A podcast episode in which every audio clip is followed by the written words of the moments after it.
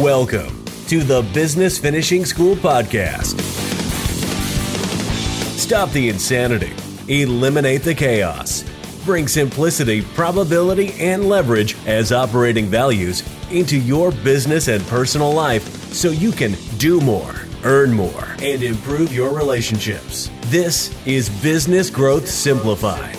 Here's your host, Business Finishing School founder, Rick Sapio.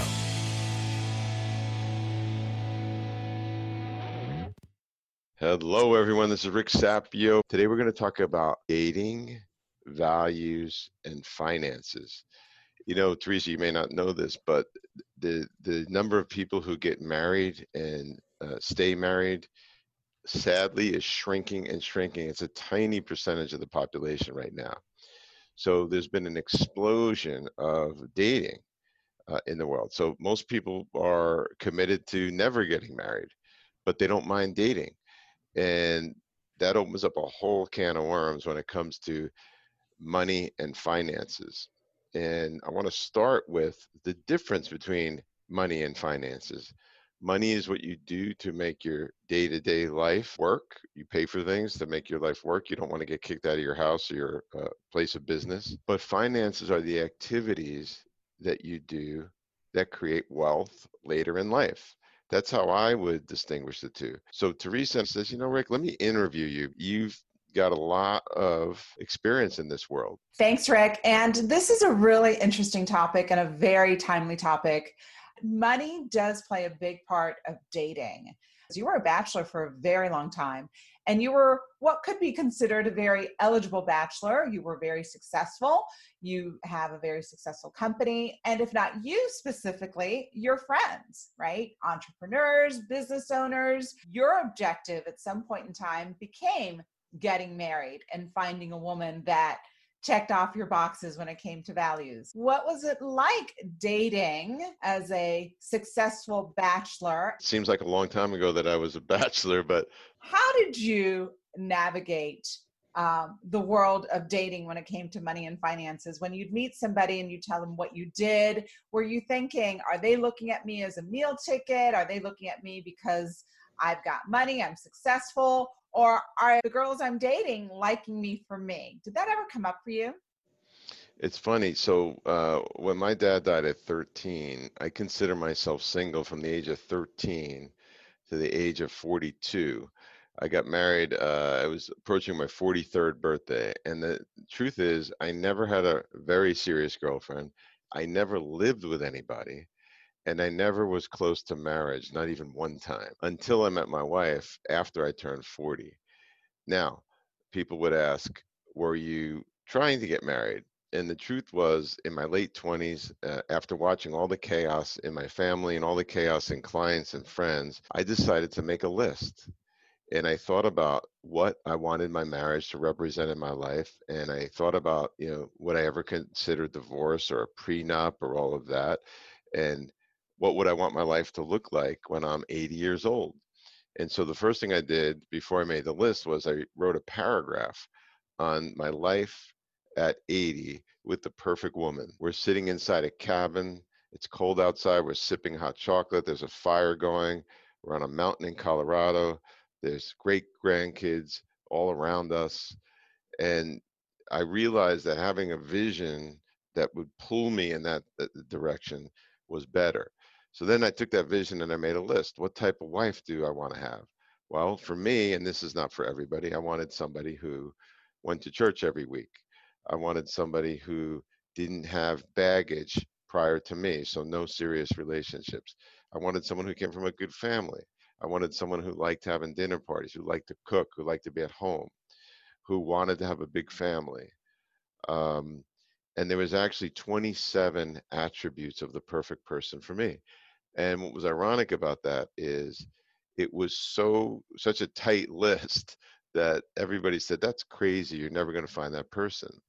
But i think that having the list adds tremendous clarity and adds tremendous simplicity. So everyone listening to this podcast knows that it's simplicity probability and leverage that's what drives me. So to answer your question, it was a lot easier for me because I was so crystal clear on what I was looking for that I never got sucked in to a relationship for the wrong reasons. A lot of people, they know they're with the wrong person, but they get deeper and deeper and deeper with that wrong person, and then they can't get out. And that is so prevalent in our society. And they get together because they say, well, we're comfortable together, or the sex is good, or I love their family. And they destroy years and years and years of their life until it's over. And just yesterday, I had dinner with another couple who wanted to talk to me and Melissa. After 27 years of marriage, they announced to us that they're getting divorced. They have four kids, they've been married 27 years, and they said to us, we never should have gotten married. And it's that insanity that Teresa and I are trying to stop. So, Rick, you speak about this list that you had, right? Do you still have that list by chance? Of course, I have that list. So many people have asked me about it. That's the criteria which allowed me to think about it over many years. What do I really want? And here's the funny thing about marriage even though Melissa fulfills everything on the list, marriage is still hard. So, could you imagine people that marry the wrong person where nothing matches, how hard that must be, and how their kids must deal with the chaos of watching their parents who are a mismatch. My list, by the way, didn't have one thing on what my bride looked like. All it said was I had one line that said, I want to be attracted to her. I want a woman that I'm attracted to, like that. So I didn't fuss over height, weight, hair color, eye color, none of that mattered because I think that kind of stuff comes and goes. Because I think in a marriage, love comes and goes. Commitment is the thing I was looking for. I was looking to make a long term commitment to somebody that honored my values. So when you see Melissa and I together, I don't know what you see. You probably see two people that are committed to each other. And at times you say to yourself, huh, the commitment is stronger than the compatibility at times. Those are feelings, right? And we're feeling machines, we're emotional machines, we're human, and the feelings are going to come and go. There are times that you're going to be feeling so much emotion for someone uh, in terms of love, and other times you feel a lot of emotion in terms of anger and frustration because we're human. Having that commitment, having that vision that pulls you towards something bigger where you're not focused on the little stuff is so, so important.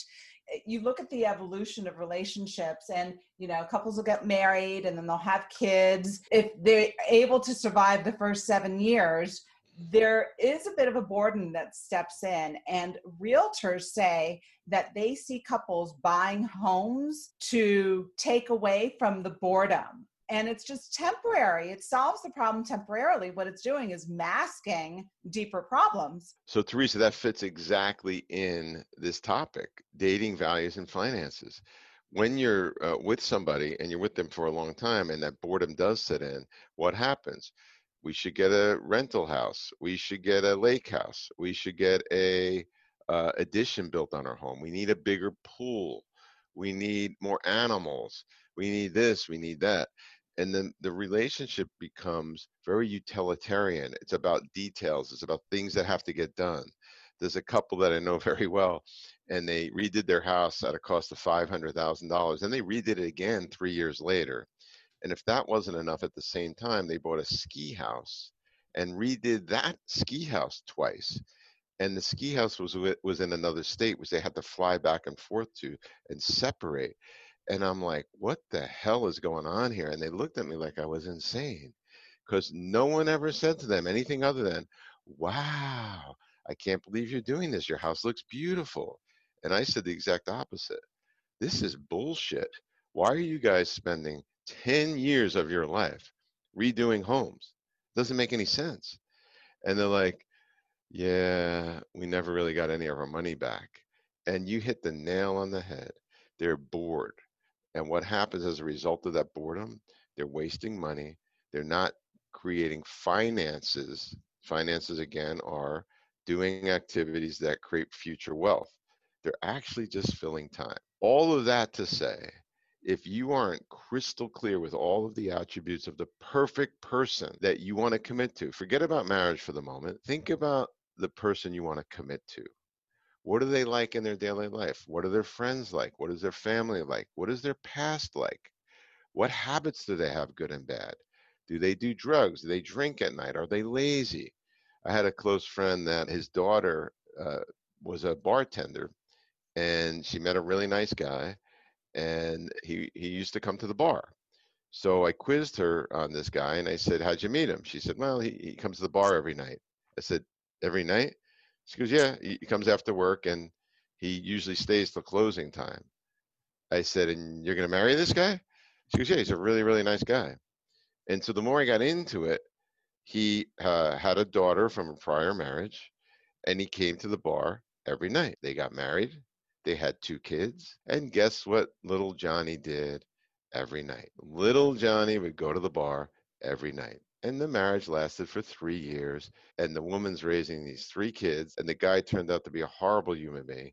And all he does is go to the bar every night. So, this is what happens when you don't think about it. You know, Rick, my mom used to say the most important decision you can make in life is who you marry.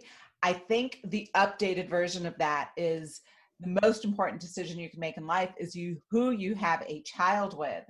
Because once you have a child with someone, that person is in your life through that child for the rest of your life and has a tremendous impact and influence on your life. And you've got this book that you wrote, uh, Who's in Your Room, that talks about having that guard in your life, right? That says, if you don't meet my values, don't come in my life. And I'm going to update that and say, if you don't meet my values, I'm not going to have a child with you. Because the stress and chaos and emotional cost. I know you're out of the dating world and I know you had a set of values. So that filter, that set of values filtered out the women. But your friends today that are navigating that world, what do they say when it comes to women and money and finances? How do they navigate that world? Well, I think everything we talk about is universal. I mean, if I was living in Rome, I probably would have said the same thing 2,000 years ago. So nothing's changed. I've been married uh, only 14 years and I don't think a lot's changed in 14 years. Yes, there was a lot of women out there for me that seemed to want something different than I wanted. They have different terms for those women and men, by the way, that are just looking uh, to be, you know, to have someone be their sugar daddy. But my radar was really high. It was so obvious to see their motives. Get out of those relationships immediately. I remember one time I was on a date and it was so bad. This woman was just so opposite of what I wanted. I feel horrible admitting this right now, but I went to the waiter, I gave him the money to pay for the dinner, and I walked out. The first step, if you want to avoid all of that, is total clarity. Get your list. Get a also a list of values. So you want to list the criteria, like all of the aspects of them that you want in terms of your prior history. And then you want values. What are their values? Do they like staying healthy and lean? Do they like family? Do they like uh, saving money as a value, for example? So once you have total clarity on those two lists, I think you can avoid all of that. You want to watch people and how they spend money and how they save money and what crap that they buy. There's such a massive trend in the United States right now for people to just fill their homes with crap and they've got every electronic gadget and every sporting gadget from golf clubs to all the things that you need, fishing gear and everything else. I wanted someone who actually lived a simple life, whose home was relatively simple, who didn't have crap all over the place. Because, you know, we have four kids and we have a two car garage. And it's funny, we just have a few shelves and everything we have out there just fits on a few shelves and you know you walk into some other people's houses they have a whole uh, two or three bays in their garage filled with crap and you know and if that's not enough they go get a uh, what do they call those public storage space to fill more crap there and you know for me and i don't know i can't tell you how you should live your life but i just wanted somebody that you know managed money, managed expenditures, uh, lived a conservative life, came from a conservative life. And if you who are listening can give this podcast to someone in the, in the dating world to have them think about all of this stuff in advance, it's going to save them decades of chaos potentially. So, once you do make a commitment to the right person, you then have to say, what are we going to plan together financially? That's where finances come into play. And that's when you might have to make a decision on potentially buying products together, like a cash value whole life insurance policy, which is the 100 year savings solution that is a very conservative long term growth plan. And you could actually do that separately if you want, but it has both of you thinking about the same thing. How do I become the tortoise, not the hare? How do I create long term wealth, a conservative lifestyle, and save money? You and I both know that most couples are not aligned when it comes to money. Typically, there's one who is more of a saver, more conservative, and there's one that's more of a spender and more of a risk taker. And we find extremes in both, right? Sometimes they're pretty close, but there's always one that's a little bit more conservative. Um, but then there are the extreme situations. How have you seen your friends navigate those um, differences when it comes to money and finances? Okay, I'm going to come clean on this. This exact question that you asked was not part of my criteria, and it has been a point of contention in our marriage. I never thought about the big financial purchases in life. And Melissa and I are finally starting to get on the same page, but I never thought that people should invest a tremendous amount in real estate that's never going to come back to them.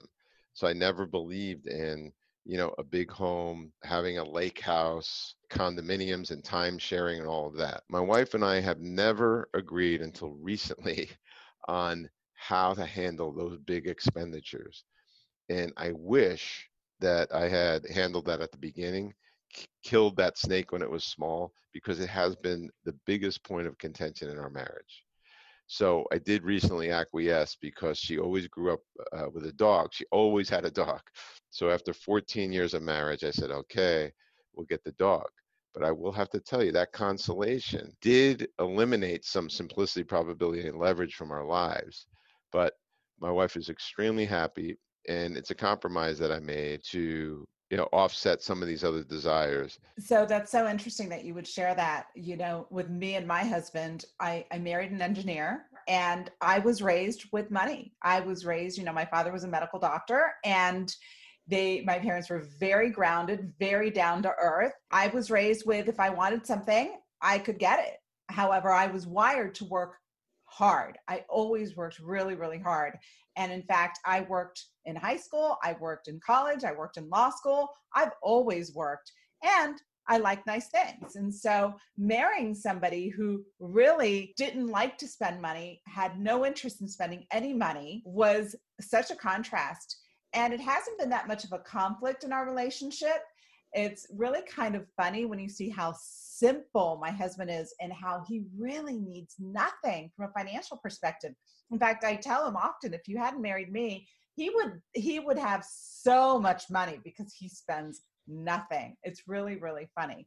And I do tell my female clients all the time and my clients that actually are married to engineers, engineers and and those that think like engineers if they're not miserly and my husband's not a miser but if they're not miserly they really have an attention to money and they know where every single penny goes and that attention to money that connection with money that connection with where their dollars are going makes a huge difference when it comes to accumulating wealth Rick, this has been a great conversation and thank you for being so so honest. Thank you for being so revealing. We hope you've enjoyed. If this doesn't pertain to you personally, that you share it with someone in your life that is navigating the dating world or is navigating the relationship world and is struggling because there's a conflict with money and finances with their partner.